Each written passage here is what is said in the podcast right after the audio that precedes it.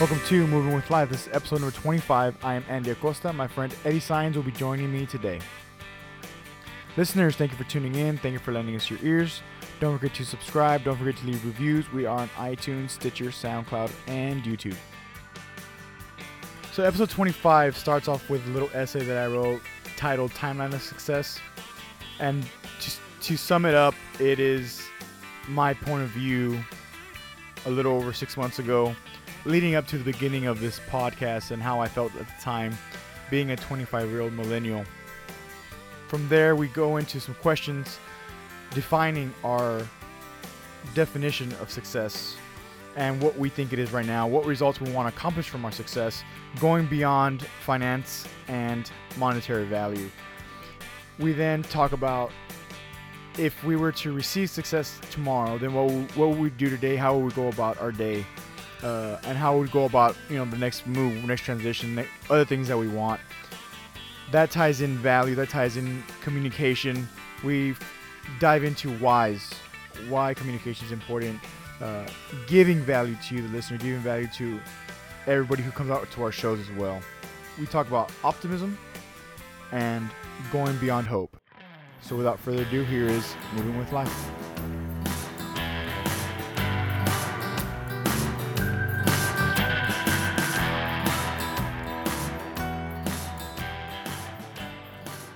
So it's just me and Eddie today. Is the camera still going when it goes blank? No, no, it, it's off right now. No, it's, oh, okay. It's not. Yeah, I don't have it. Go, I don't have it rolling. Oh, okay, it's just, it's just on.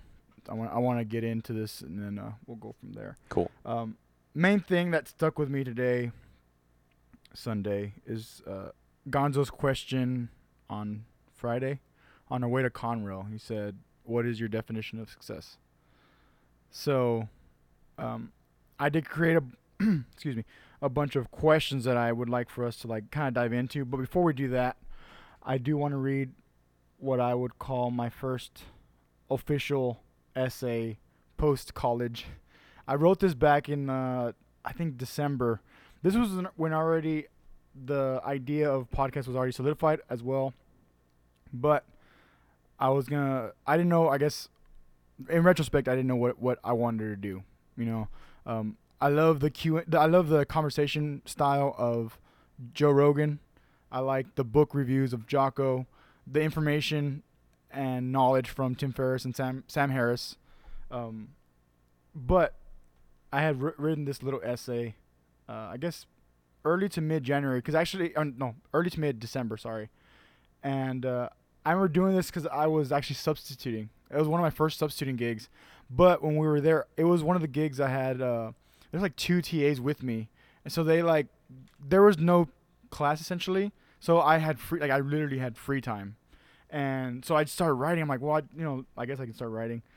Anyways, so I went back into my old journal. I'm like, man, what what else can I do besides questions? So I want to at least start off with something a little more solid, and then I saw the title, and the title of this little essay is "Timeline of Success," because even then I was already like. You know, we're in a certain section where we're building something, and my favorite uh, reference is Granger Smith. You know, all the hustle that we know he did before he got to where he is now. Yeah. You know, so with that, I was like, man, there, there's a timeline of success. Like, there's a space for us. It's just not here yet, but we're gonna get there as long as we keep moving. And this was before Moving With Life and like just the whole concept of what kind of like what's built up to now. And even then, dude, this is only se- six months, seven months in. Like, this is episode twenty-five. You know, we're a quarter from one hundred episodes. Jeez, which is it's pretty nuts. Yeah. Well, so it's just nuts when you said twenty-five. It's like, yeah, wow, it's a big number. Episode twenty-five, that's four, yeah. uh, sorry, um, four, it's five five months of recording. Yeah. Five, six months of recording. And it's like, dang, you know, and exactly, and that was my exact, exact reaction. So when I, when thinking of Gonzo's question, you know, what is your definition def, definition of success? And then seeing this little essay that I wrote, Timeline of Success, I was like, well, let me let me read it, and then we can we can venture off from there. So I'm gonna do that right now, and then we'll uh, go from there. The majority of it I wrote then, and I did the conclusion, you know, the closing today, because there was no I didn't finish I never finished the essay, but the bulk of it was there. So I'll get into it right now. So this is Timeline of Success. As a twenty-five-year-old millennial, I am literally in the middle of a world changing from the past to the future. The internet was not always accessible for everyone to use. You used to have to wait for a product to be on the store shelves in order to see them and decide whether or not you wanted to buy it. And the only way you would hear about it was through a radio advertisement. Naivety and ignorance have created white noise, leading to misunderstanding and confusion.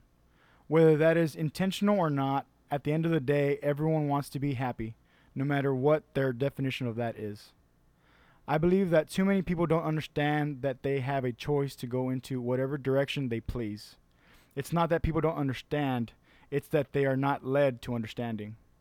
When you have When you only have a seventh grade education and start working, your understanding will be different than a freshly graduated medical doctor who had to give blood for money to pay rent. Yet, there is there probably would be agreement in the principle of sacrifice and its simplest definition. In conclusion, I find myself having to retract steps I didn't know existed and needed to be addressed in order to move forward to build the life I seek. I envision a world where happiness and consistent work are the drivers of growth, which leads to a in, an infinite an infinite space of fulfillment and joy. So that's the little thought, you know, what I would call my, like I said, first little essay post college graduation that still took two years to write, and then, you know, finishing up today. And uh main thing where I, I thought of like the I envision a world, I I would say it's a what I'm going to call a template from Simon Sinek, because he has a world, he has a vision of the world where people go to work and are inspired to work and then go home go home fulfilled that they did something good in the in the workplace. And for me, it's a step forward to where everything you do, no matter what, cont- consists and contains that fulfillment and joy. Which is why that's how I let, that's what led me to writing that conclusion today. And it's one of those, you know, timing is everything, where it's like this conclusion, I, I wouldn't have written that conclusion then without having some more uh, knowledge and wisdom from the mentors that I listen to now, especially via podcast or, or anything on also YouTube. I think YouTube's been a bigger thing for me. So with that, Eddie, what is your current definition of success? Darn it. um, well, I've got, I feel like I have like a lot of little definitions for little successes, if that makes any sense. But um, I don't know. Success for me is kind of, kind of like in the moment, like it's an in the moment sense of accomplishment. You know what I mean? Mm-hmm. Like if someone comes up and tells me, just like after like hearing a certain song of mine, and they tell me that that song really like moved them and touched them, and I was like, okay, that was successful. Cool, right? You know, mm-hmm. So there's like that small uh, feeling of accomplishment right there. And um, now when like ten or twenty people do that, that that accomplishment, you know, um, feeds. I guess it grows. It's uh, it's bigger. And also the the actual emotion of like feeling. I think also. Yeah. I know, I know. I feel it for you. Whenever we hear, like, we had uh, that couple that went again to Conroe yeah. to watch us, and it's like when we got, to, and this time we actually got to talk to them because our, our our set time was delayed, so we got to talk to them outside. But just that just that conversation is like, man, I just you feel good, and it's yeah. like, man, like this is like this is a part, this is a, this is supposed to happen, you know? Like, yeah, it's, supposed to be like, it's happening. Go ahead. Yeah, for sure. So that in itself is a good little example of that momentary feeling of success, right? Now, like the the grand spectrum of success for me, of as far as my career goes, is I would, I want to be able to make a living doing this and not have to, I guess, necessarily worry financially um, for taking care of, like, a family I eventually want to start one day. Right. You know? So, um, I mean, there's that. There would be that definition of success as well in the grand scheme of things.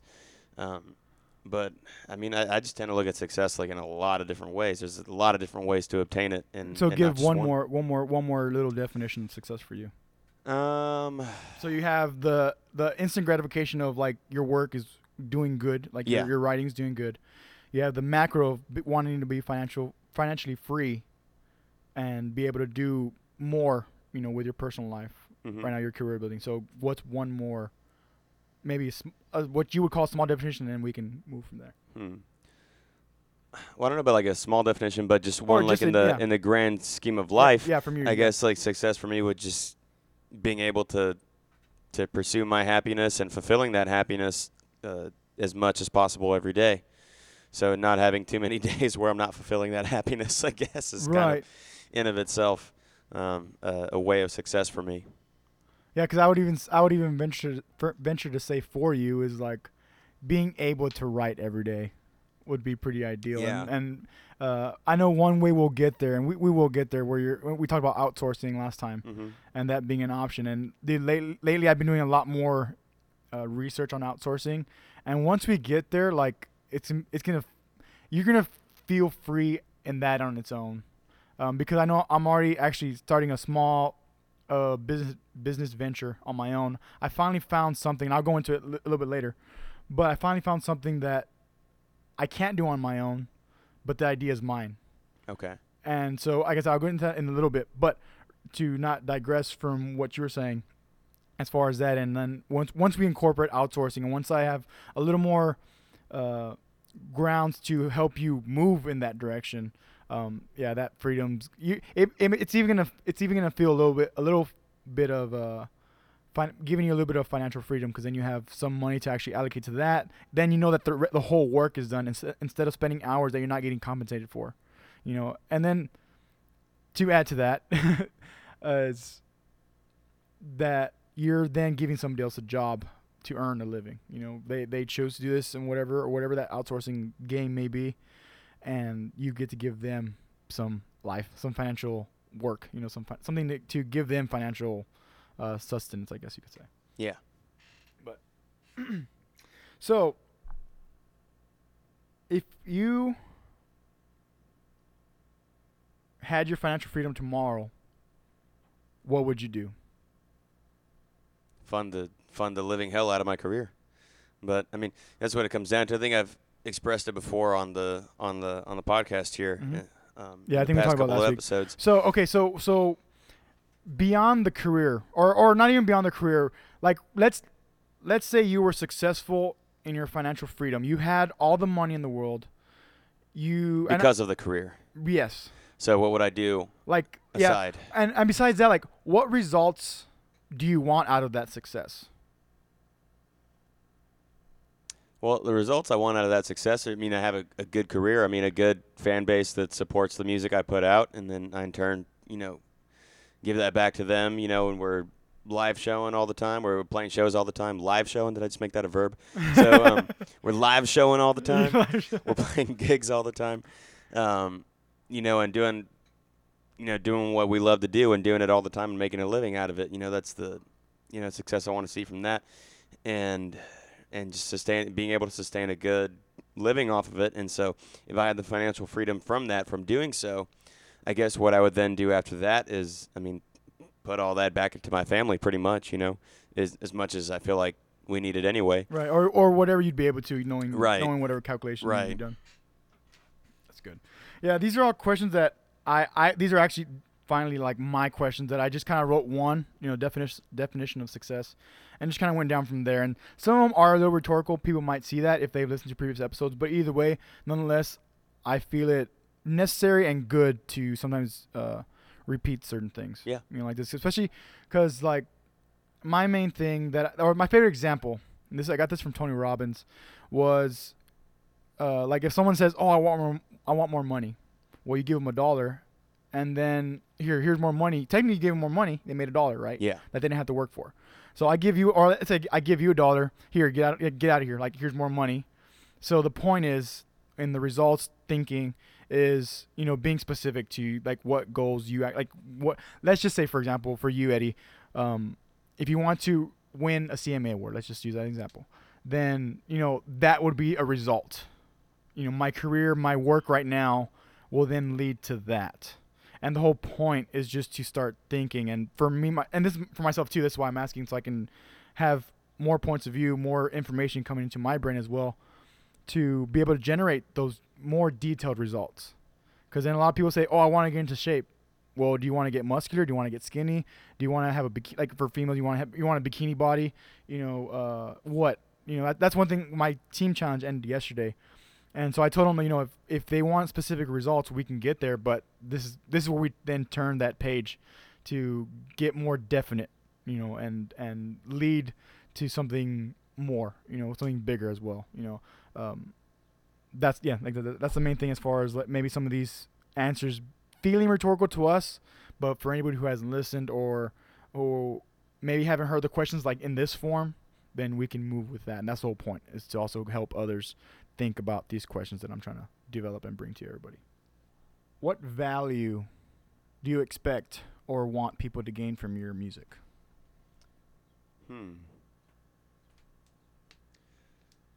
I guess I just want something that, that I want it to just soothe them, you know? Like, I mean, music, I've been saying this a lot lately. If I had a nickel for every time music has saved my life and will continue to save my life, I'd be able to fund my career and somebody else's career. So yeah. It'd be a lot of freaking nickels. And, um, you know, it just, like, comes down to that. Like, music has played such a big role in my life in the way that it's been, like, therapy to me, and that it's, it's just been my whole life, you know? Um, in a lot of ways, uh, in the sense of just being the listener, though, of just being the audience. I mean, music saves my life on a daily basis. Like, just listening to it and the wave of of great emotions that, like, I feel from that, you know? Yeah. So I just want to be able to throw that back on tenfold onto my audience with, with the things I write, you know? I want us to be able to become, like, a little family here, like a little a little clique. I'll say clique, where, yeah. That's yeah. the thing that came in my head, yeah. You know, where we're um, not afraid to kind of just dive into these problems together, because I feel like I write a lot about problems. I, I'm not writing songs about about drinking beer, that's for sure. Yeah. Or or driving a truck. Or, or like Richard Bowden, some munchies. That's the one. That yeah, definitely not comedy writing either. So it's it's you know it's it's a matters of the heart kind of thing for me, and so that's that's what it comes down to, and and that's the kind of conversations I want to be able to have with my people, and. Um, The way I've been putting it lately is, um, is like my live show is one that I would describe as, as like, you know, you get together with a close friend and then you go to the bar and you have a respectful amount of about two or three beers and, you know, you're there for a bit, you leave a little early and then you go back to the apartment, you sit on the balcony and you like, you know, have a late night live conversation and then it's four in the morning before you know it and, and you go to bed. Yeah. And, you know, and you like feel a little bit more courageous about the world you're going into the next day. You know, so it's it is one of those things. That's that's the kind of value I want my audience to get from my music. Boom! I love I love that answer, because that's that again looking for those detailed things. Yeah. Like where where do you want to move people? Like it's, and I I kind of brought this up last week. You know, like as far as building an audience too, is like what value can you bring? Can we bring? Can you? Can you? Can we? Can all of us bring towards, in essence, the consumer, right? And, you know, going beyond like, okay, I want to write a bunch of songs and have financial freedom. Okay, let's let's take that a step further and let's, you know, because essentially if you give people f- your value or value that they care for, they're going to buy your stuff anyways. Mm-hmm. You know? Yeah. So, yeah. No, that, that and I like this, the soothing, making them feel soothing and m- making them feel comfortable to have those deep talks. Yeah. And I know I'm definitely hitting that direction with a podcast. Mm-hmm. And developing these questions, then whatever I am he- hearing via other interviews and stuff, that I'm then allowing myself to uh, want to venture into those deep conversations. So, like one of your favorite questions is, "What's your biggest fear?" Ah, yeah, right. So, yeah. so going a step further to that, because a lot of, I, sorry, a lot of uh, I will admit, a lot of my fears are driven from certain experiences. Like, man, okay. One example I'll give for everybody is like cancer and disease, right? I'm because it's like in the fa- it's in the family. It scares the hell out of me. So I want to make sure I do as much as I can right now, because let's hypothet- hypothet- hypothetically say tomorrow it changes. Well, then at least I know I did what I could up until midnight today. You know, like stuff like that. I like that though, because that, like I said, that's the whole point of this conversation is. Starting to venture this, and it's, it's interesting how like I think about maybe about a month ago now, where I, I, I was feeling this transition. I didn't know where I wanted to go with this podcast necessarily, because we have conversation. I told this to Brian. I don't, I don't think you were here on that one, but I did mention where some conversations we have, or some podcasts we have better conversations than not, and sometimes it flows really well because like man we did this, we did this, we learned this, and then we just kind of vibe right, and then.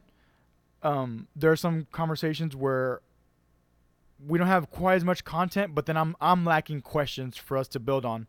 A lot of questions I had been writing up until now have been rhetorical, And I finally was able to see that. I wasn't able to see that before. I just I, I just wrote questions for the sake of like, man, I heard someone ask this question, someone that I look up to, so I should be able to ask it too. Well, being twenty-five-year-old millennials, it's kind of hard to do that. You know, yeah. It's hard to answer that no when we, when we don't have twenty years of experience in any field. Right. We have twenty-five years of experience in living. So far, you know, we've been career chasing. At least my career chasing has been like five, a good five years, you know, since two thousand ten, since really we graduated high school. And now, and whatever experience we have built, whatever experience you've built living in Nashville, and then now fulfilling the C E O spot of a of a of a um, I would call it small business for now, but just in the music industry in general. Right. It's funny that you mention being like, you know, we're just twenty-five and, and, you know, just doing this. I was telling my mom the other day, I was like, I feel, well, like my birthday's coming up July thirty-first, right? Mm-hmm. We're finally in that birthday month for me. Yeah. So what are we at now? twenty-nine more days till that? Yeah. Not going to keep that countdown going, but I was telling my mom, I'm like, I'm twenty-four going on twenty-five in a few short weeks, and I feel exactly like a twenty-five-year-old, I think. And and she's like, and what does that feel like? I said, it feels like I thought I had a lot figured out, and I'm still fucking learning. So, yeah. Like, learning about a, a lot of things. And, you know, it it's so funny because that's the story I tell for the record, too. Like, uh, the, you know, seventeen hours revol- revolves around my years of eighteen to like twenty-two with maybe some extension, but you know, mostly the experiences I had within that age gap. And and it's like all about just learning from those experiences and then growing up and moving forward and, and making progress, right? And so I was telling her, I was like, I feel exactly like I should feel at twenty-five, I feel like, you know, it's and it's nuts. It's, I feel like I knew a lot about a lot of things or was learning a lot about a lot of things, and now I see there's still a lot I got to learn about. about so, a lot of things. About a lot of things, yeah. And, um, oh, so good. And yeah, it's just, it's freaking nuts. It's been a been a whirlwind of the past week for me. So yeah, Josh Waitzkin mentions, I'm pretty sure I said this before, but Josh Waitzkin talks about when he was around twenty-three to twenty-five and he was going through his own little transition, you know, you finally reach that, that day, that moment where you realize that, you know, trying to have too detailed of a path um, eventually gives way. Because then your mind starts opening a little bit more and a little bit more and a little bit more and a little, mo- little bit more. And he says the exact same thing happened to him. Now, I'm not sure how – I'm assuming he's like around forty, around forty or so. So he said around him it was kind of the same thing. And now what exactly what you said where it's like now we're getting to this age. It's like cool. But it's not bad. It's just like, okay, we, we've – at least I've come to that consensus, especially going back to the original question from Gonzo of what's your definition definition of success. You know, mine happened two, three years ago. You know, three years ago when I was with that other band, and one of the band wise, uh, we were just talking, and we had, we were gonna go to San Antonio like that next day for a gig or something. But I'll never forget this conversation because we were talking, and I, and at, at that moment, I told her at that moment too, I'm like, I am successful. Like we just finished playing a gig, we were here for the weekend, and you know, I, I I'm getting, and that's where one of those realizations also is like, I'm getting paid to play music. Yeah. And it really set in. It truly, truly set in. To where it's like, I am successful. Like I'm playing music, and I'm still going to college, and I'm doing, you know. And even then, I wasn't doing a lot of things. I was just working. I was going to college. I was gigging. So there, you know, I was going through three different elements. But at that moment, it, talking to her, like I said, I'll never forget that conversation where I realized, like, yeah, we went to Vegas. We did. A, I did a lot of things, you know, leading up to the age of twenty-three. You know. And again, that's uh, what goes back to uh, what I was saying earlier. For me, is that. that momentary feeling of success, you know, it's all part of that process of feeling successful. But for me, again, going back to the grand scheme of things, I guess like a real big definition of success for me is to keep feeling, maintain that feeling of successfulness, mm-hmm.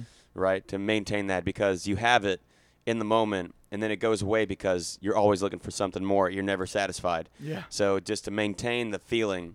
Right. You know, one thing after the other. What's next? How how much further can we push up the hill? Right, right. Absolutely. You know? Absolutely. Because even Simon Sinek talks about it, like as far as there's a mountain. Everybody has their summit. And and he said, and for him, he doesn't care if it's a helicopter ride or if you have to climb yourself. But there's a mountain you have to climb. And like once you get there, it's like you keep going, right? Uh, one thing I, well, I'll be honest, I was scared of, I was scared of and hearing uh, someone said this about Don Henley, but they called him a malcontent and that he'd always be a malcontent because he was he was in that same search of wanting to be just better yourself every single time. But I think that's what makes him a non-malcontent is because he wasn't looking to be perfect. He just wanted to be better than the last time. And that might be a confusion of definition you know, which is why I'm seeing that definition is very important. And wh- even in my little essay where I said, you know, uh, the definition and the understanding for someone who had to quit school at the at seventh grade is different from uh, the definitions and understanding of an of a medical grad medical doctor graduate. Like, it's totally different. Now there's parallel there's parallels because we're all human beings. We're all going through our own sacrifices and trials. But the initial definition and the initial point of view is different. Actually, I want to bring up this example because I, I just remembered right now. So back when we were at South Padre for that wedding, and it was me, you, and we were, we were at the hotel room uh, that night, the night before talking, right? And you and Freddie were arguing about the South. Okay? So what I didn't realize till way later, and I hate that it took me so long because I would have just helped you guys like be okay with your guys' definition, is that you guys were arguing about two different, two separate definitions. It wasn't that you were arguing that you were disagreeing. But your definition of South is like, okay, in the United States, the South is Georgia, South Carolina, the South, right? But if you map it in a in a map, Texas is South than those other things. And that that's my only point. Is like, if I would have realized that then, and I I, con- I don't constantly think about it now, but it comes up in my brain where I'm like, if I would if I could have thought of that, there would have been no argument because the definitions were totally different. They were totally different. Just for clarity's sake, Freddie, you're still wrong. Um, The South is not where you think it is, sir. Um, so the thirteen original colonies is where you base um, everything off of as the center. But, yeah, you're right. Um, the way Freddie was saying it was, well, you have the map. Here it is. The center is, like, right in the middle where yeah. the center belongs. Right. And then from there, Texas is South. Right. But the way we've labeled things in the country um, on our map is starting as the center being uh, the the, uh, the original colonies, the New England area okay. mostly. Yeah, yeah, yeah. You know, and then from there you get the South, and then you get the Southwest, Southwest and then right. you get just completely West California. You get the Midwest, and then. And you know. See, I didn't even know about the thirteen colonies thing, so I wouldn't have even, I wouldn't have been able to say, oh, I, I understand where Eddie's coming from. I just know I do. I always agree that that's the South because that's that's what I know it as too. I right. agree. And I always wondered, like, when, we're, when we when we were in Nashville last year, and Fox, it says Fox South, like, man, like, it's like we're kind of high though, right? And then, but I always remember that Texas is Fox Southwest, so I got the difference, but I didn't know I didn't know why. And now that you're saying thirteen colonies, that that makes more sense. Yeah. So, but um, I'll be completely honest. That's just how I view it. That's my assumption. To be yeah. completely honest, to be completely fair. So I could be right. I could be wrong. I don't know. But Freddie's yeah. definitely wrong. So, well, I I just I just. Uh, Um, I just saw the difference of definitions where he was looking at the map for what it is right now, and we're and in your context, it's it's different context to theory. You know, it's it's just different. You know, where I, I think if you would if we would have gone to the explaining of okay, call, okay, Freddie, we, yes, you're it's it's lower than everybody else, but if you map thirteen colonies and then go south and then southwest and then west from that, this is why Eddie thinks that. Right. There would just been no, like, it, the conversation would end, like, fifteen minutes before it actually ended. Right. And so, tying up this thought, it's, it's yeah, there's a lot of parallels going on. We have different perspectives, but we're also trying to reach the same destination, you know, like, with the same parallel of figuring out how to accurately name geographic location. Yeah. So. Yeah, yeah exactly. And it, it's just so communication cool. barrier. Communication. And that's all it is. And And my favorite thing about that is it ties in how important communication period yeah you know, how important it is period and definitely working on it myself. Uh one thing that my cousin Luis tells me, he's like he's like man, you just you always just want to be heard.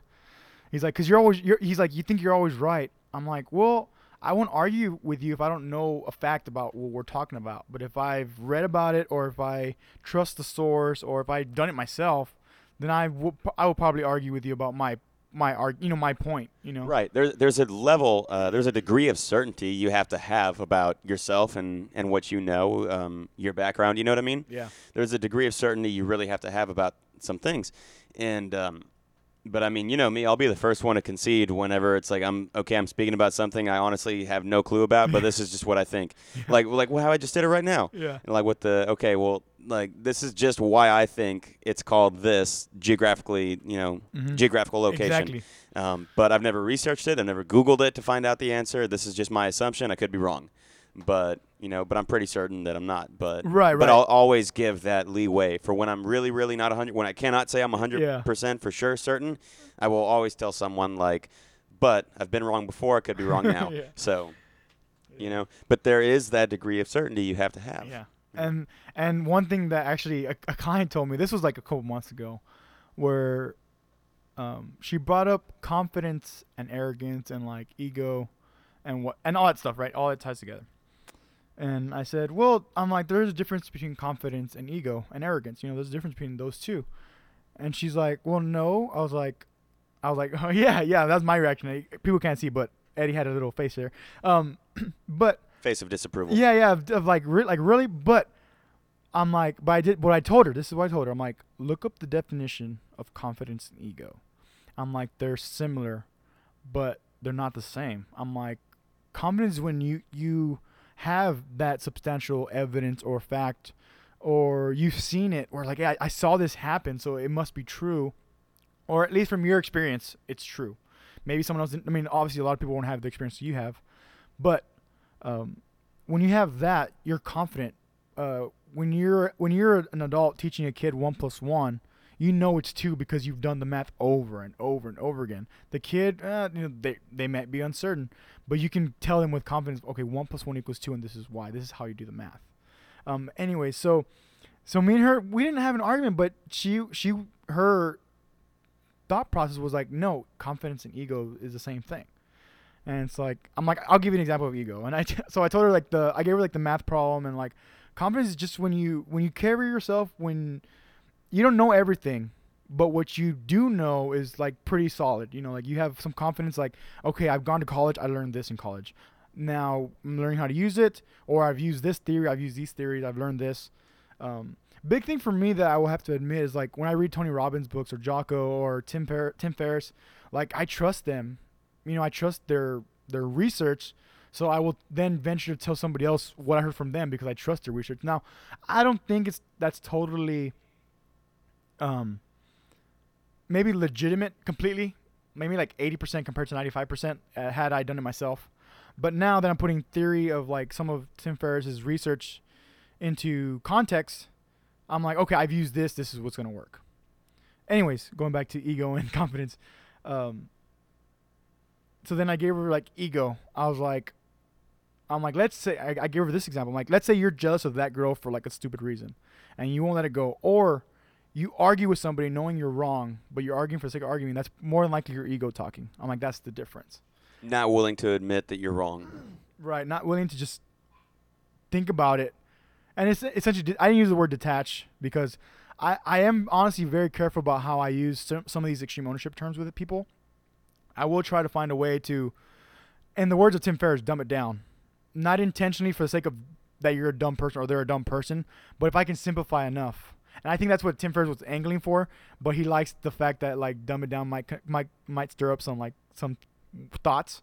So he uses dumb it down, and I'll, I'll say simplify. You know, I, I say simplify, and that's one of the words, of course, from extreme ownership. But anyways, um, when we talk about detachment stuff, and me and Eddie talk about it, or I talk about it with Brian or anybody here in my household, you know, I'm very careful with how I try to bring up detachment in a different way so that it's understood and not ego's not fought back against me. It's like, okay, chill out, like we're good, you know, I'm, I'm here to listen to you anyways. Anyways, that was a big rabbit hole. That's a good one though. It's a good rabbit hole.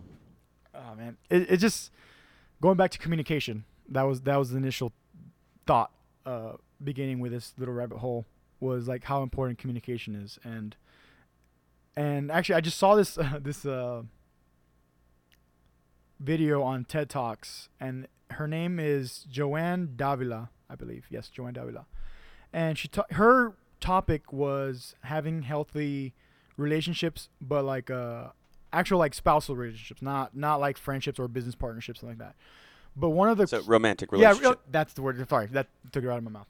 Uh, that's exactly what it said. It said healthy romantic relationships. Um, so you can look that up if you want on TED Talk, TEDx on YouTube.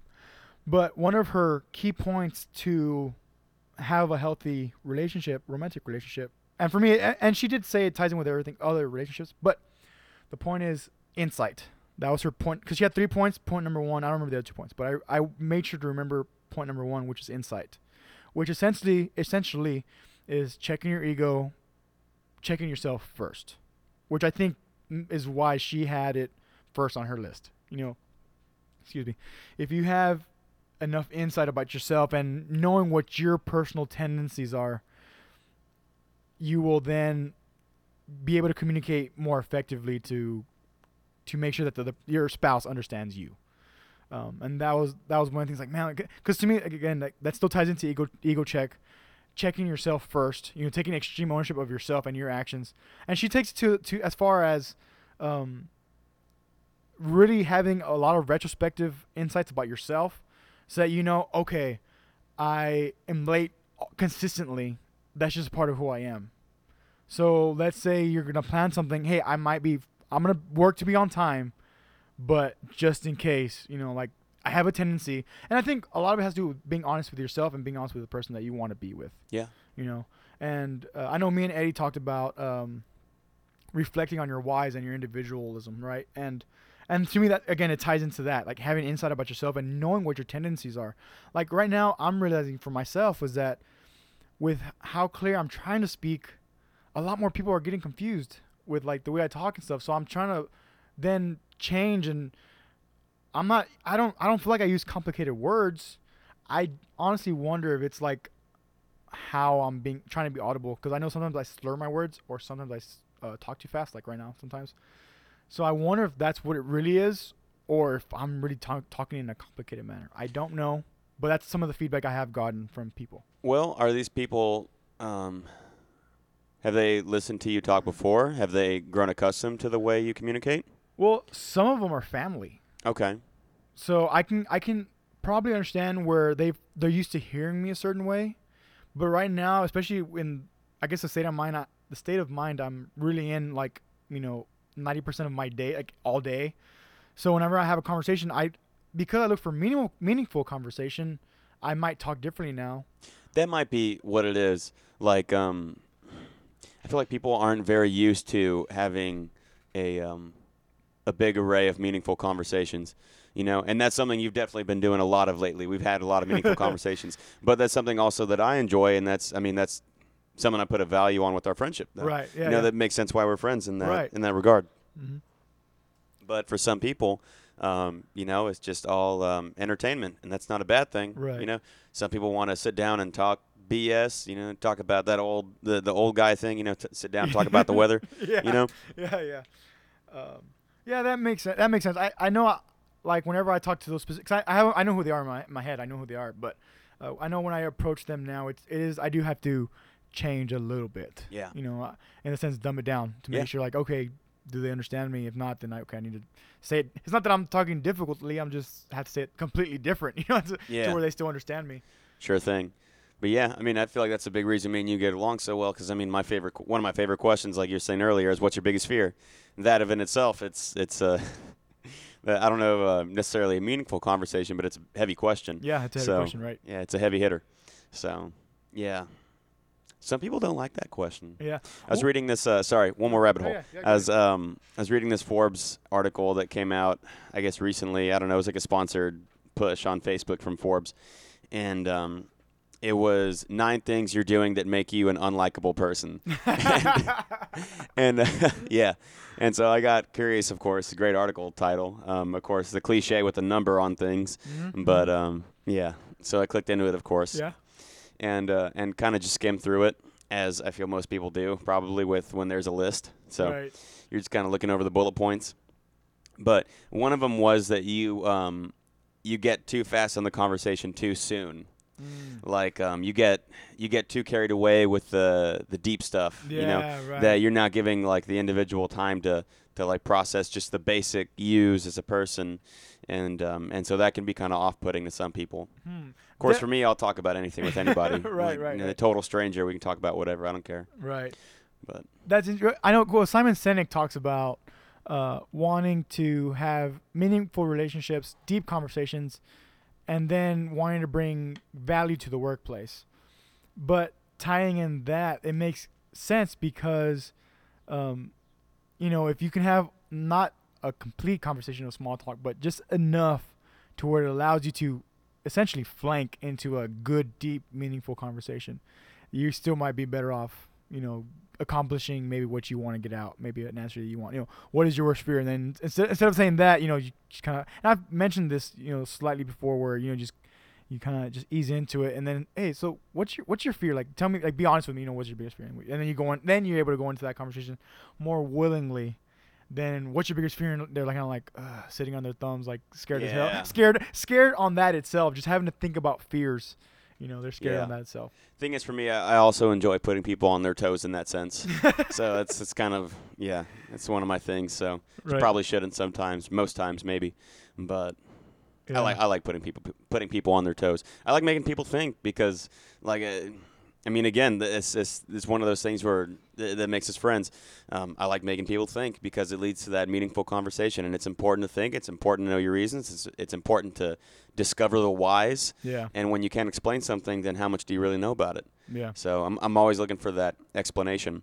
Um, you had said something earlier about how you read Tony Robbins and, and you listen to Jocko and, and you trust all these sources because mm. they've got the the the context, the, the contextual proof, yeah, right? Yeah, they have experience the, the, as well. The experience, the background, fields. yeah, and everything in between. So you trust that, right? You're certain that what they're saying, for the most part, may be accurate. Right, right yeah, yeah. So you're putting your trust in that. And for me lately, it's uh, the book I'm still stuck on, um, haven't finished it yet, is C S. Lewis, The Four Loves, okay? And so my mom actually brought that up to me the other day.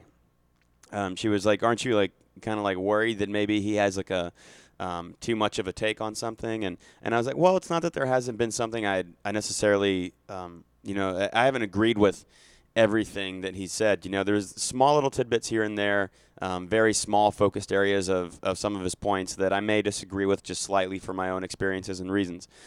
But overall, I trust what he's saying because he's able to explain it so simply with such few words. Like just the fact that I read two pages and I have to stop and process yeah, um, yeah. makes me understand that this guy really, really, really thought about this over a yeah. long period of time and really has a concise argument where I I cannot refute yeah, most of it. You don't have to read the whole book to get the point at the end. Right. There's points within the yeah. whole thing. Yeah, I like that, man. And I never thought about it like that because essentially that's what happened with me in Power of Myth.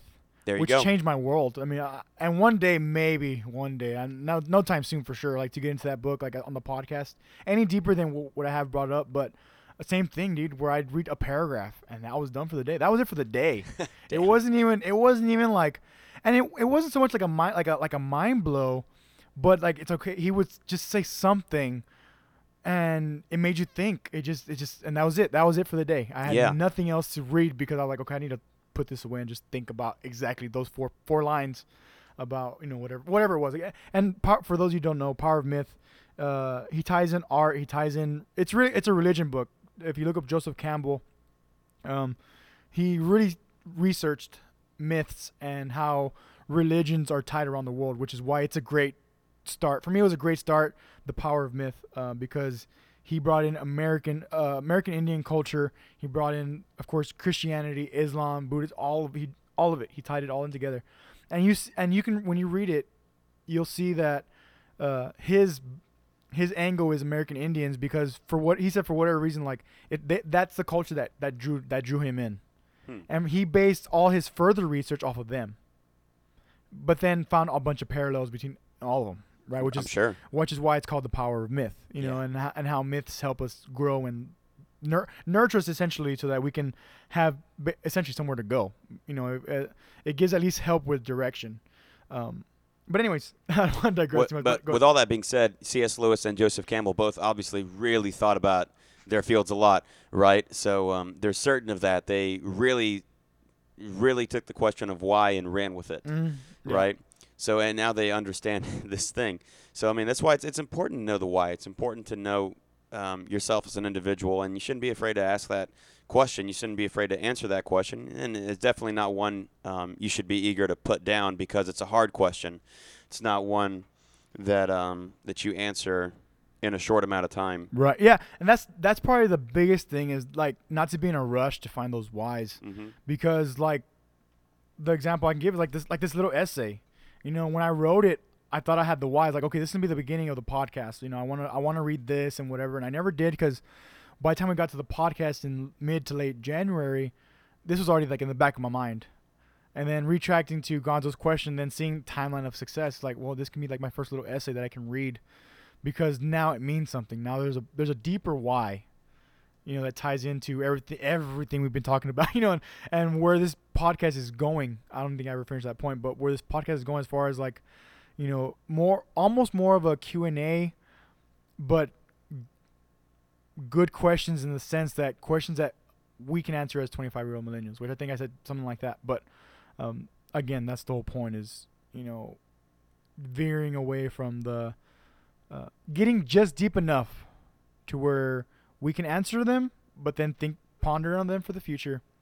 People that listening, people that are listening can then ponder on it for themselves and then get back to us or whoever their friends are. Maybe they like to, hey, hey and then, then they ask their question. And who knows, something like, you know, what is your definition definition of success? If they ask them, if they ask that to a friend, that might be the equivalent of like, what's your biggest fear?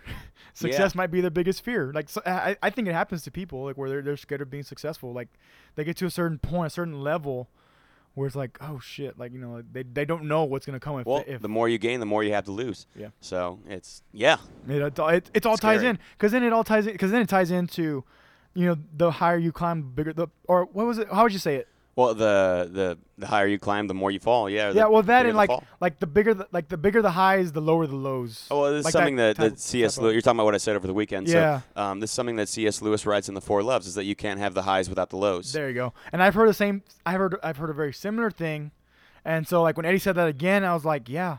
And my context to that is that lately, and I say lately over the past like year and a half since I started on what's been this journey.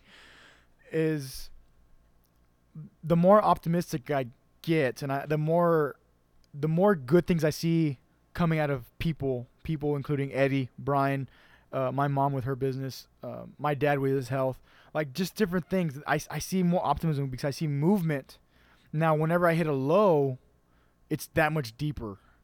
For, and, it, and it happens periodically. I, I think that's just like the roller coaster of life. We'll call yeah. it that, right? Whereas like that means that, that just brings it back to like, okay, you're human. Like it's okay to feel low sometimes, but I know that my highs are only getting higher. And the example I'll give, or like, I guess the way I see it is like, let's say you had a graph and you hit a ten, right? Your your highest is a ten, and the lowest you'll ever go is like a three. Well, I'd say right now I'm pushing like fourteen, fifteen on that scale. Like a scale of ten, I'm pushing fourteen, fifteen on a like six, five, six days out of the week. And so the more you want to, you more you want to push up, um, the more leeway you have to get for your fall back down. Exactly. So you're getting so, to the to the two, one, zero, and then negative. Well, so. Not even that. So think about. So okay. So actually think about like this, Eddie. So I hit. I'm hitting. Let's say I'm hitting fifteen, right? Pretty consistently.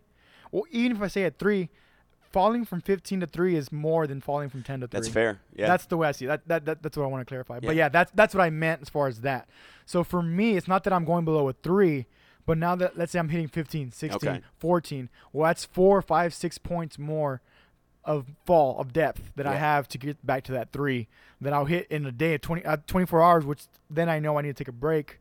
And I, I, I now allow myself those twenty-four hours because like, okay, tomorrow I, I'll probably feel better if I rest right now than trying to just push through it. Now, I think there's certain cases where you have to push through it, if depending on depending on what it is, depending on how emotionally tied in you're in, how how how emotionally tied in you are to the situation, um, that you can probably push through some things. But the way my schedule works right now, I can I usually can allow myself twelve to twenty-four hours of just liberation from everything, you know. And let's say even if I do, like, cause like that, what that would consist of for me is like. I allow myself to do one productive thing, and the rest of it, I have to make myself be bored. I have to make myself do nothing. But if I do one productive thing, which that even includes like uploading the vlog, okay, that's all I'm going to do today, and that's it. And then the rest of the time, I need I need to let myself sit so that tomorrow, I, I'm at, if I, at least I'm rested, and I can, I, I usually am able to climb back on and just get back, get back to work, whatever it may be. Yeah. Well, what else you got? We got carried away there for a little bit, but all good stuff, so it's all good. No worries. Uh, what are you optimistic about? What are you optimistic beyond like hope? Like, oh, I hope for this. I hope for that. What you, what can you say you're almost tangibly optimistic about right now? Tangibly, and, and how do you mean? Like like, like, uh, like I know I know what tangible means, right. People, but you know, and, and how do you mean in this scenario? Um, the context would be, uh, like you can almost feel it. Like you're so happy about something, and it could be anything, but you're so happy. Like you, you just you see it coming to fruition. It's just a matter of. of like a win, but time doesn't even time doesn't even play a factor because you you just like you're so optimistic. Like, you, I don't know if that makes sense. Like, you're just so optimistic about something. It could be one thing, it could be multiple things. Like I said, going beyond like, okay, I hope that my record does good in sales.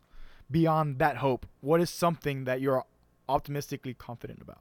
Sure. Um, well, I'm definitely optimistic about the future of the career right now. Um, the new record's been getting a lot of good traction. It's getting picked up in places I didn't even know these places knew my name.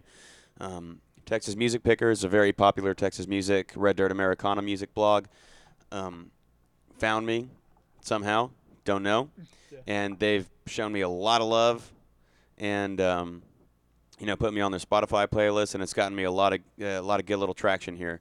So um, that that was kind of weird to say. It got, it got me a lot of good little tra- No, it's gotten me a lot of good traction. So I'm, you know, really thankful to them and, and that. And so, but it's just one of these ways in which I've seen the record, you know, have have a, a good little bit of success to it so far. So and and you know, and I've been in talks with, with these companies that, um, you know, without getting too detailed, um, you know, are going to help me hopefully better my career and dive off into it um, the way I want to. So, you know, I'm optimistic about that. Um, and it's so funny because I was like so scared to put out the record because I was scared people would hate it, of course. But I mean, you got to, at this point, it's like, well, it's like you, you got to do it. So, yeah. But it's it's going really well. So I'm really optimistic about that. I'm really I'm looking forward to seeing how it moves in the future. Um, I'm really optimistic about just the fact of uh, what we we're just talking about, the dichotomy of highs and lows. Mm-hmm. So you can't have the highs without the lows. And so, I mean, this this past week for me has been a pretty, uh, a pretty big emotional roller coaster, to say the least. Without getting into um, further detail, it's been a pretty big emotional roller coaster. So been a lot of a lot of ups and downs, mostly downs. So mostly downtrending, but with that being said, knowing that the dichotomy exists of, um, you know, the, the higher you go, the lower you fall, lower you fall, the higher you have to bounce up. So it's, you know, just preparing for that that shot forward, you know. That's actually even, I think that's even being, op- like that's that's already like an optimistic uh, goal in itself, is like getting, pat- giving over that little hump of of your low to to know, to where it's almost tangible, like like in your head, like it's so concrete that it's like, oh yeah, like cool, it's it's this, this will pass and we will progress, you will progress, you know, yeah, the project will progress. Yep. Well, a big uh, a big part of um, what you said Friday um, got me through it quite a bit because um, I was feeling really confused about the way I was feeling. Mm-hmm. Um, you know, I was like down in the dumps and you know, like just really grieving, having a hard time. Um, you know, a lot of thoughts going on in my head. And, um, you know, just having a hard time coping and living with myself. So, and then, um, and, you know, and I was telling you guys, like, I, you know, we lay down to, to, to rest, take a nap. And, and I was just having a hard time falling asleep and I couldn't do it. I was, I was getting really choked up and like fighting back tears. Like I, I didn't feel okay. Yeah. And, um, and you said, it's all right. It means you're healing. And, and like for me in the time, it's like, I, in the back of my mind, I feel like I knew that, but I needed someone to say it because in, in that time where I was feeling down in the dumps, I was confused. Mm-hmm. I was very confused about my emotions and why I was feeling that. And and all you said was like, it's okay. It means you're healing. And I needed that reminder. Yeah. So it's, and that's, and that's all it is. It's healing, yeah, process. It's exactly. And like, that's, that's one thing that I, that I, cause that goes to like the instant gratification. We're, we're so used to it. That's everybody in general, especially in the, in the technology, technolo- technological world that we live in right now. The point is, um, being okay with that. And I even told somebody else something similar to that. I was like, just don't worry about being strong. Don't worry about being weak. Just go and live. Like in your case, in this case, because of how you're feeling, I'm like, it's cool. Like it, it's it's okay to feel like that. And a lot of people want to try to fight that. And like for me, it's like I, it's not that I don't. Tr- I probably try to do it sometimes too, but um, I also understand. And for me, it happens more of like my ego, because I I. I tussle with that more in my head than I think anything else, is my own ego. Now, whether, you know, other people see it or not, like it's very, it's very much an internal thing. Point is that it's okay to feel a certain way at that time because it's going to pass. Now, now there are certain points, scary points where like you, we start leading to like depression stuff. But like it, what I will argue is that if I'm around, I will try to help you. Yeah. Which is the difference between having enablers and people sulking with you. And I, and at this point in the thought process that I have and the conversations that I do have with people all over, is that. Like, if, if I hear your issue, I will probably try to help you or at least navigate your thought process. So let's not, let's say I'm I don't know you well enough, but you tell me your problems. Well, all I'll try to do is just feed you optimistic words. So I say good a lot. And I take that directly from Jocko. And people are like, why are you saying good? I'm like, because you're it's It's all good. Because I know you're gonna be okay. And I'm yeah. letting and I'll be the person to tell you you're gonna be okay. And and that that's to me, that's as far as I need to go with that, is that that's all that needs to be said. Like, good, you're, you're gonna be okay. I can guarantee it. And and like I said, I there may be extremes that I haven't hit yet, like with people, but of what I've been able to see now, and retracting to you, Eddie, and like what we had, we talked about Friday, it's like stuff like that. Like, yeah, we'll, you're you're gonna be. I I promise. I can promise you um, that you will be okay, and we're we're gonna go. We're gonna do what we need to do. Mm-hmm. It's gonna happen. Yeah, funny how we talked about uh, what are you optimistic about? Well, I'm optimistic. I will be optimistic. So, you know, it's funny. It's a funny little scenario there. Uh, one thing I just remembered right now is one of the questions we had. Like, this was like a while, like towards the beginning of this podcast series, um, where I said, "How how's your reality? Mine's pretty great." Mm-hmm. And you're like, "Whatever, you optimistic." So you said, yeah. you said something like that. Shot you back with a joke. Yeah, yeah. Mm. You're like, whatever, whatever. Like, like I'm overly optimistic, whatever. And now it's like, like slowly. And like the cool thing is, because what I see, and I didn't see this then, but I saw it maybe halfway through where we're at now, was like, I can, as long as long as I keep feeding you words, and as long as I know they come from my mouth, then it doesn't matter how long it takes, because I will argue that there's a guarantee that change will happen. But that's where the communication thing comes in. That's where all, all these other factors come in. Yeah. Super key, man. Super key. So, like, you know, seven months or let's say six full months ago when, when I was in the, I was, I was already in this transition of like optimism and like speak, like speaking literally a certain way, uh, because it's, it's, to me, it's put me back on a direction that I like and I'm comfortable with, um, which is optimism. But going from there to now and seeing, like, in essence, only from my point of view, seeing the, the band transition also um, over consistency. And I'm not saying I'm the full, like, there's so many variables, right, that, that take into all of our lives. But if I can remain consistent through all the other small things, hopefully there would be change. Now, I I think I see that from my perspective a little That's bit. Fair. Yeah. At least, at least, like, going back to where, like, I try to be consistent with my words more than not. You know, that, that I'm more worried about that than making an making a definite impact tomorrow because of something I said today. Yeah. You know, I'm not I'm not worried about the instant gratification, because if I if I last longer than all those negative enablers, all those negative things. And that's the cool thing about now with Gary Vee, Jocko, Tim Ferriss, like all these positive, and even Tim Ferriss talks about, like, because he has uh, depression runs in his family. And so, he went through depressive states himself, yeah, well, right? Suicidal stuff. And we'll get we'll that's get into right. that one day. Yeah, I'll probably do that maybe in a, within the next couple of weeks, because it, it's in the Tools of Titans book. Um, but like he talks about that. But even him, because he's so consistent with his work, and that allows him to stay focused. Like, you know, it, it kind of just moves. You know, everything moves. And my whole point is like that consistency. If we can last longer than, and I say we. Me now subtly associating myself with these guys that I look up to, that I that I'm learning from. Um, if we last longer than the negativity, then it then yeah, of course. It, I mean, at least I'll say, of course, it's gonna like it's gonna change. You know, for the better, for the optimistic, for the more optimistic outcome. You know, yeah. that, that's just what's gonna happen. This might sound kind of rhetorical, but is there ever a time when it's um, when it's okay to not be optimistic? Uh, I would say. If it's, I would say, if it's business related, then you should consider like a pivot or a solution. But I would say there's a solution. You know, uh, actually, here's an example I can give you is like going back to like my career choice and what I'm leading to now is I thought I was going to just play music for the rest of my life. You know, I had an idea of being a session player after doing this live gig for a while. Once I get a family, okay, I'm going to might transition to like session playing.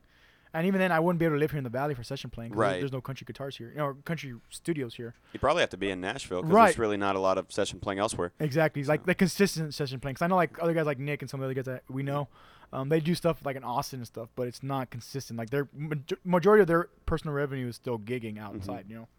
So Um, that would be my example, is like that transition of like, okay, so I'm, so I'm not gonna basically put all my net, all my eggs in one nest. Yeah. And being okay with that. But then I f- I've found something else that I like as well. You know, like that, that makes sense. Like, mm-hmm. I think that has a lot to do with it, is finding those things that you like. Like, one of the clients at Nine Round, she, she consistently asked me, like, how do you get the energy? And it's like, I have three jobs that I, I'm cool with. And right now it's two, because it's only gigging and then Nine Round. You know, and then in the fall and spring I have school substituting, which, I mean, this is already our first semester of substituting. Yeah. But it was still a great experience. And actually is going to lead me to my business idea that I will talk about later. Um, but I would say it's okay to feel unoptimistic, but no, but you should hopefully know, or like tell yourself that you, that it's something you can rebound from, and something you probably need to rebound from. If you're not feeling optimistic about it, then you need to consider some type of change. That'd be my, that'd be, that's what I say. It's fair. It's considering some type of change. Cause you can, I would say, cause even like Friday when you're feeling down in the dumps, you know, you're not feeling optimistic that day, but then, you know, kind of, kind of eases up. Right now we're having a great conversation, you know, you're, but you're, you're back to more in a neutral state at least. Yeah. You know, compared to Friday. Well, you know, so what, even it, that's still moving up, you know, right. Change. Well, you know what it really um, comes down to for me is I, I asked that question, you know, is it ever okay to not feel optimistic? And then you're talking about, well, if you don't, then you need to consider doing something different, mm-hmm. um, a change, something that will get you in a, in a better direction and a healthier path, um, something you can be optimistic about. And, well, um, of course, I have a huge love for Jason Isbell and Jason Isbell songs. Mm. Um, oh, yeah. yeah. You know, he's just like, um, I think like a friend of uh, a friend once put it as like he's like the Bob Dylan of this generation, which I like completely disagree with. Mm. I think he's better than Bob Dylan. But sorry, but uh, I'm not a huge Dylan guy. Um, Isbell really writes more about, about the heart than the than the political climate. But anyway, so with the new record Jason Isbell just put out, well, he put it out under Jason Isbell and the four hundred Unit, which is the name of his full band, uh, the four hundred Unit. So, and the record is called The Nashville Sound, and the last track on the record is my favorite, um, probably my favorite song of the whole year. Uh, it's called Something to Love, and the chorus is, I hope you find something to love, something to do when you feel like giving up, a song to sing or a tale to tell, um, something to love, it'll serve you well. So it, it trails back to... You know, like you, you gotta enjoy what you do, because that's what uh, ultimately, I guess, kind of what saves you. Yeah, like you're saying, music, listening to music every day saves you. Yeah, it's the same thing, bro. Well, like, and I was telling you, I was like, man, I'm having trouble finding my remedy music here. Yeah, like you know, yeah. We're on the road. It's like we're have, we're like two, three hours in. It's like I, there's no consistent music playing yet. Yeah, which is odd. That's not normal. Yeah, for sure. But you know, I really didn't like feel okay until we were on stage playing music. Yeah, yeah. Because that's what I love to do. Yeah, right. So. And essentially, that that's part of the cleansing. It's yeah. Part of just the, because again, a lot, a majority of listeners, if you're not a musician or like, it, it it might, I don't know if it does, but it might have a lot to do with being like artistically moving. Like we move in an artistic way through music. So th- I think the emotion, the feeling's way different than, you know. Now, if you have a nine to five and you love your nine to five, that's great. Like that, you should love it. That's what Simon Sinek talks about. That's that's the change that. He's a part of it. I'm trying to also just help people here that I know that I talk to every day. The point is that, you know, like, um, well, I guess I, I'll, this is kind of rhetorical, but just, just like the, the feelings we get while playing, at least for me, and I know like us, we agree on this a lot. Gonzo's the same way, and he'll agree where we feel it. Like we feel the vibe, like there's a vibe there. And a lot of people don't know what it is because they, they're having fun. They're out with their friends. They're drinking some beer. They're dancing. They're two-stepping. They're there with a boyfriend. They're with a girlfriend. They're with friends. And that's that's that's the way they feel the vibe. Now we feel the vibe. I for me, it's very intuitive, like it's very uh, in your head. Like for, at least for me, where that emotion is is a, it's a tangible feeling when we're on stage. At least that's how I feel. That's fair. The majority yeah. of the time. That, that's very what I that's, that's what I was gonna get to. Is like is like for you, like you know, it was it was a cleansing, it was a healing. If you felt you felt better, you know, your your body chemistry changed too, and but could we get back to that vibe where you have to get on the same la- wavelength as me and Gonzo? Yeah. So once, once, but once we hit that wavelength, it, we coast and we're then we have fun and we just we're just doing it. You know, it doesn't matter. It doesn't matter that we were delayed two hours. It doesn't matter that we you know did this or didn't do that or whatever. The point is that once we're on stage, it for us it's it's a body chemistry tra- change. At least that's my argument. I wish I could do like more research on this. I don't know how I do this, but regardless, the feelings we get, the vibes we get, um, you could probably measure like an E K G, you know, your your brain waves mm-hmm. and all that stuff. You could probably w- measure because we, like I said, we get onto that wavelength and we're going, like we're gone, like there's no stopping now. You know, like yeah. essentially there's no stopping now. Everything else is gone, and it's, it's more just in, that, and it's more intense when the music's louder. When we have a bigger P A, like when we have, so, I know for sure, like when we play, like when we play, when H- there's enough guitar on my monitor, right? So when we have like you know ten thousand watts, you know, of, of just energy, because everything's energy, you know, like the sun, energy from the sun, you know, it's uh-huh. the same thing. So so the movement, the, the vibrations from the subwoofers, the vibrations from the from the towers and whatnot. Um, for me, when that kick drum hits your chest. Oh yeah, and you hear and you hear that. At least for me, when you hear it on that P A and you just hear that pop, it's like, damn, like yeah, right. So we're getting see we're but we're on that same wavelength right now. Just just thinking about it puts you in that state of mind. Yeah, I'm awesome. Getting excited right now. Because yeah. t- and Tony Robbins talked about this. This is why I wish I could do more research on my my own. But this is something he talks about: body chemistry change, where if you can feel it, then you're gonna you're gonna change. You're gonna do. You're gonna move to get closer to that feeling, and like us talking about it right now is putting us on that. Like we know how it feels. We know how it is, and that's the whole that's the whole point is that us as musicians, as artistically driven people, human beings, that we tangible. It's it's a legitimate feeling, and it goes beyond like oh what is why what does that mean or what is that no like I'll tell I'll tell you what it is. You know, at least from my perspective, I'll tell you what it is, and it's it's a pure tangible feeling of. Of uh, that goes beyond any type of word like excitement or anything like that. It's beyond that. Yeah. Good stuff. I like that.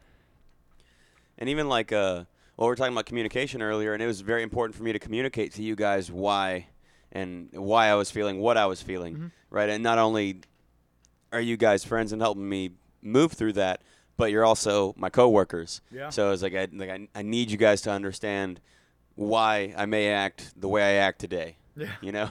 yeah, yeah. And essentially that that's that's probably one of the more interesting dichotomies because uh, a lot of friendships, a lot of things end or begin with business ventures, and this is mm-hmm. like ours. And, and for me, the main thing, like so far it seems okay to be going on business ventures with friends, but the spousal business venture, it's it still holds true to where it, it does not work. Like if you, I'm saying, I'm saying if you go wholeheartedly into like some type of conventional business.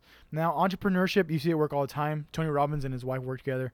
Um, there's this show that Brian just told me about called Fixer Uppers. It's a husband and wife out of I think Dallas, or the Dallas area, and they fix up homes. I think they're like on on uh, H G T V or one of those T Vs on oh channels on T V, where they fix houses, they flip them, they they sell them right, and they're husband and wife. You know, and I feel like. There might be change as far as the entrepreneurial thing, but when, let's say you're trying to open, uh, what's another, uh, let's say you're trying to open a, a Chick-fil-A, you know, and, and if, if this is your first business venture and then you want your spouse or your spouse wants to help or whatever, I think there's there, the, the, the direction needs to be very specific in who takes what role and not it, not it be a influential movement where like, oh, uh, babe, can you do this? It's like, no, you talk to him. Hey, Tony, I need you to do this. You know, like it needs to be very directed in a business standpoint. And mm-hmm. like, a lot of businesses for sure fail because they get too personal like that. And ours is very interesting because we were friends first. Right. That, that's very true. We were friends first. Um, but C S. Lewis writes in the friendship section of The Four Loves, he writes about how friendship develops and friendship develops over um, over common you know, crossing sections of the life, right? Cross sections of, of the aspects of life, right? Okay. So it's like, for example, it's like, oh, we, we both, uh, when we were in middle school, it's like, um, we both played baseball. Yeah. Um, we both, uh, we were on the same baseball team, you know, um, where, uh, we both enjoy music. We both enjoy country music. Yeah. Um, you know, we both really enjoy Kenny Chesney's album, When the Sun Goes Down, yeah. you know, so yeah, like that's a good one. one, one of those, a very specific one, yeah, but, yeah. Uh, you know, um, so it's like things like that where uh, friendships develop out of that common interest or shared interest or um, also shared struggles. Yeah. So uh, for uh, for example, you may feel um, friendships start to take place with coworkers when you're uh, maybe the work environment isn't very healthy and you're sharing struggle. You're like, oh, boss man was a you know yeah yeah jerk like today. Oh, man, yeah it's just you yeah know? It sucked today yeah yeah today sucked didn't it like working overtime or whatever mm-hmm. you, yeah, you know yeah, you, yeah, you, yeah. yeah you find that interest and that friendship develops out of that right. Whereas um, with love, um, there's not always friendship at the start. That from love, you may gain friendship, it may turn into friendship as well, yeah. and be those two existing things um, together. but um, it doesn't have to start as friendship. Is is what is unique to love. Mm, that's interesting. I, I, yeah. I need to read that book. Yes, you do. Well, and we'll get do that, and that'll be that'll probably be another turning point. Because honestly, when you got me Wild at Heart last year, that was a big turning point for me. And so, like, I I only foresee that. You know, whenever uh I I gained like Brian got me Meditations by Marcus Aurelius, and that was a turning point at, in the in the in the fall. When you got me Wild at Heart last summer, and I read it, and it's like, man, you know, that that, that was a big turning point. So like, knowing that past, I already foresee like what will happen with future books that you get me, that you that you then or or tell me, hey, Ann, you should read this book, and I'll, I'm more likely gonna read it. I'll get to it, but just knowing where it's more than likely gonna lead is what like lets me hold off to where like I have good space where I can digest it properly. Yeah, uh, but it, it's super. That's super interesting for the whole like love to friendship, not friendship build up to love. Right. Or at least that's a possibility of where it could grow, you know. Um, lately, I honestly, I've been seeing a lot more on T V, like T V and like internet and stuff, um, where some like a lot of people that knew each other when they were young, like we're saying like five years old, are like now getting married and stuff. Like I've seen a few, I've seen that more often now than before, I guess. I, it's something that I noticed. Speaking of, you know, C S. Lewis in this book, um, was I just noticed that. It's like, hmm, that's interesting, you know. Imagine someone like that you knew, that you've known for, in our in our case, twenty-two years. You know, and then get to a point where you guys, hey, let's let's let's try this thing out, and then you end up getting married, you know, to this person that you've known for over twenty years already, and yet we're only twenty-five, you know, something like that. It's pretty crazy. Very cool. This would be the last main question. I have I have a good rhetorical question that we can all ponder on, because I've been pondering on it now, but when I read it, I'm like, no, this would be good to just let you, Eddie, and let others think about. But before that, are there any meaningful things you've been wanting to do, or and what are like what are what are some meaningful things you've been meaningful as far as like giving value to others? Like what is something? What are things that you've been that you have been thinking about or want to consider once you get to a certain point where you're able to do it? Hmm. I guess it's it's um, for me. I just really want to help people get through things. Um, I was talking about this. Um, with another friend of mine the other day that like life is hard, really, really hard. Um, it, huge understatement of just like say hard and then two reallys before it. Like, you know, it's um, like life can really suck and life is like overwhelming. It's overbearing. Um, the way we func or not function, but the way we are wired, we tend to remember a lot more negative things than we do positive things. Mm-hmm. Um, it's just the way we are as human beings. Yeah. So I, I just think life is just really hard, man. It's a tough machine, and uh, chews you up and spits you out, and, and I feel like that's the purpose of us being here on the planet together, is we're here to help each other, you know, get through these things and make life a little more um, bearable, and in that sense, it, it gives, you know, the, the suffering we share together um, gives life the meaning that it, that it has. Yeah. You know? So with that grand thing being said, um, like, I don't know. I really just want to help people just get through things. Mm-hmm. And then I, I guess in a selfish way, I kind of seek that in return. Well, that's, that's what I feel like we're here to do. Right. Well, let let that be a let that be a part of the pondering for you, Eddie, um, mm-hmm. and any, everybody else listening. Um, for uh, as far as meaningful, one thing I've been uh, thinking about lately is, What, what am I after? Like I, I've been really into like the what results am I after? What am I looking for? And finally, I would say like Friday, and then I solidified it yesterday morning before going to sleep. When I got home after picking up Luis and everybody, or doing what I needed to do in the morning, but before going to sleep, I needed, to, I wanted to write this out just so I, I can at least keep it in my brain. But one thing I saw a lot throughout the school year, for the at least for the gigs that I was able to substitute, um, was kids not having pencils on like certain school supplies for whatever reason. So I said, okay, that, there's one thing. And then I heard uh, Blake. I, I don't remember. I can't remember, I can't pronounce his last name, but his name's Blake. He's the founder and creator of Toms, Tom's Shoes. And he had a trip to Argentina, and he was gonna spend like a month over there, and ended up find, finding this cause. And for listeners, if you know the Tom story, then you, you know what I'm going to say. But for those who haven't heard the Tom story, um, I heard it for the first time on uh, on Tim Ferriss' podcast, his latest episode for this week. And Blake, Blake explains like how we went through basically creating Toms. So he went to Argentina, and he saw that some kids, they didn't have shoes. And it, the, from what I understand, if you don't have shoes, you can't go to school. Like, you need to have shoes to go to school over there, I guess. So he found out how they make, I guess, these specific shoes that they have over there, because I guess because of the ground and stuff, there's like very specific on materials that they use. So Blake started this business to where if you bought a pair of shoes, then a shoe, a pair of shoes would be made for these kids. And he has very, he had very specific goals. Like he only, he only needed, he only needed like, I think like ten or fifteen thousand shoes, pairs of shoes. Right. And, uh, it, it then just scaled into this thing, a, a business, a, a prosperous business, right? Everybody knows who Tom, like what Toms are for the most part. And when I first saw the shoes, I'm like, really? Like that's like those pairs, like that's what's driving people. Now, after hearing the story, that might, that might have been the closer to have people buy their shoes, because for every pair of shoes you buy, you then send a pair of shoes to Argentina for these kids, which is awesome. So after listening to that, I was like, well, okay, I know kids.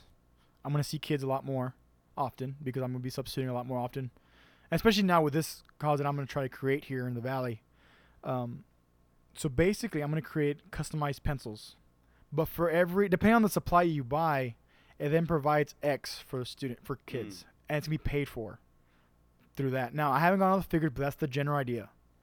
Now, Friday night into Saturday morning on the drive back, when I was like thinking, like, it clicked in my head. I'm like, I can do that. I can, I can basically essentially use, and it's funny because this can go on record on the internet, but using, finding a template that I, this is what I told Brian. I'm like, I think I found a business, even if it's not profitable, it's a business regardless that I'm, I'd be willing to go on an adventure on, you know, doing the, and and I, I think I already have a market. The kids I see throughout the school year, I don't have to go out and preach on the internet. I just show you what I'm doing, like the way I'm doing right now on Instagram and and Facebook and everything. But that's the idea. So yesterday I started uh, making these pencils like uh, online to see how much it was going to cost me and what I need to do to uh, then purchase so I can start selling and then start getting these pencils to these kids. And it probably won't happen until the fall. Like that's my goal is the fall. So I have two and a half, about, or about a month and a half till school starts. So I have like, that's my timeline. I give myself that, that stretch to do a little bit every day to where I can. So hopefully by August, when I start substituting again, when we start sub, sub, sub, subbing again, um, I will have supplies to give. And like earlier today, I was talking to somebody and she was like, oh, I'll, I'll buy, like, she's like, I want some of those pencils.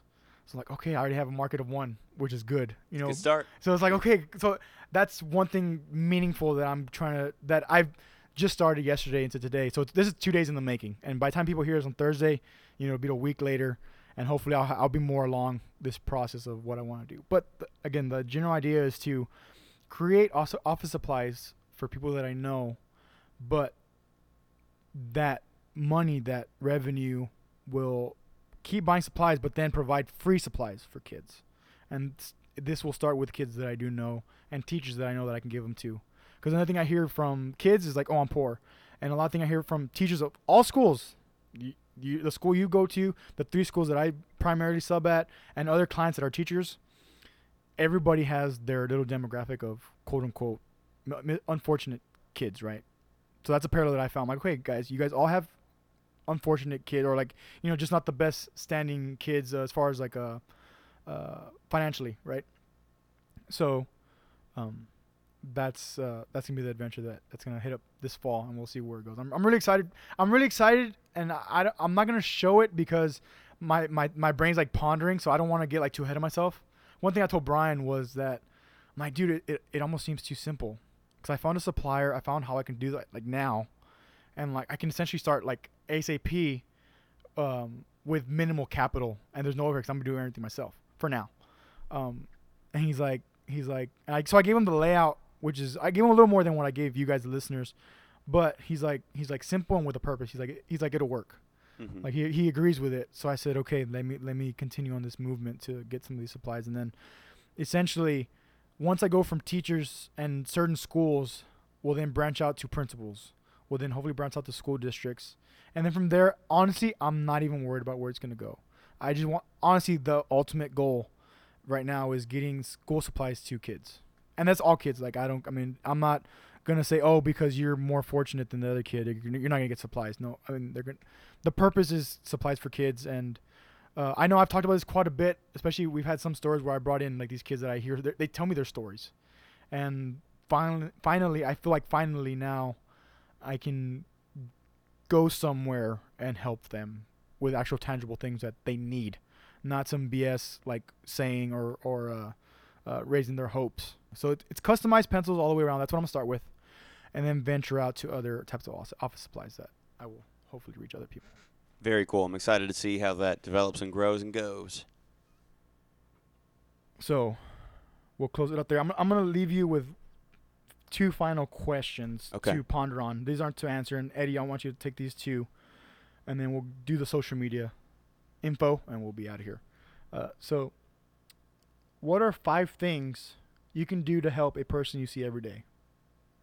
How will you fulfill that? Not how can you fulfill that. How will you fulfill that? Hmm. So we'll close with that. And Eddie, if you want to give your social media, we can.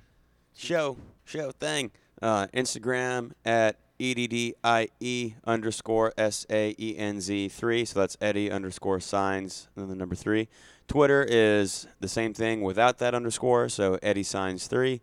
And then Facebook, if you're going to do that, uh, please check out my music page. It's going to be facebook.com slash Eddie Saenz music. Or if you just want to find me at eddie saenz music dot com, and then you can find all those things. One stop shop. And you have your C D for sale. You have the E P out also. I do, yeah. All those things uh, available uh, under the store tab at my website. And he has T-shirts too. Hell yeah. So for my social media, my Snapchat is Andy Walker Lead. That's all t- altogether Andy Walker Lead. For my Twitter and Instagram, it's a- it's Andy Walker underscore Lead. Again, that's for my Instagram and Twitter, Andy Walker underscore Lead. For my Facebook, it's facebook.com forward slash Andy Walker Leads. You can like that page. Um, as far as this little biz, business venture I have for the kids, um, I will be creating like a new page for all of that stuff. And it seems like I now I now I don't know what I'm gonna do with the website because I bought the domain, but we'll we'll see where that we'll see where the website goes. It's gonna change now, obviously. Or at least for me, it's obvious that I'm gonna not use it for its int- intended purpose. Um, but you can find me on all that stuff. Um, I'm going to leave you with this final quote, and we'll be out here. You're always one decision away from a totally different life.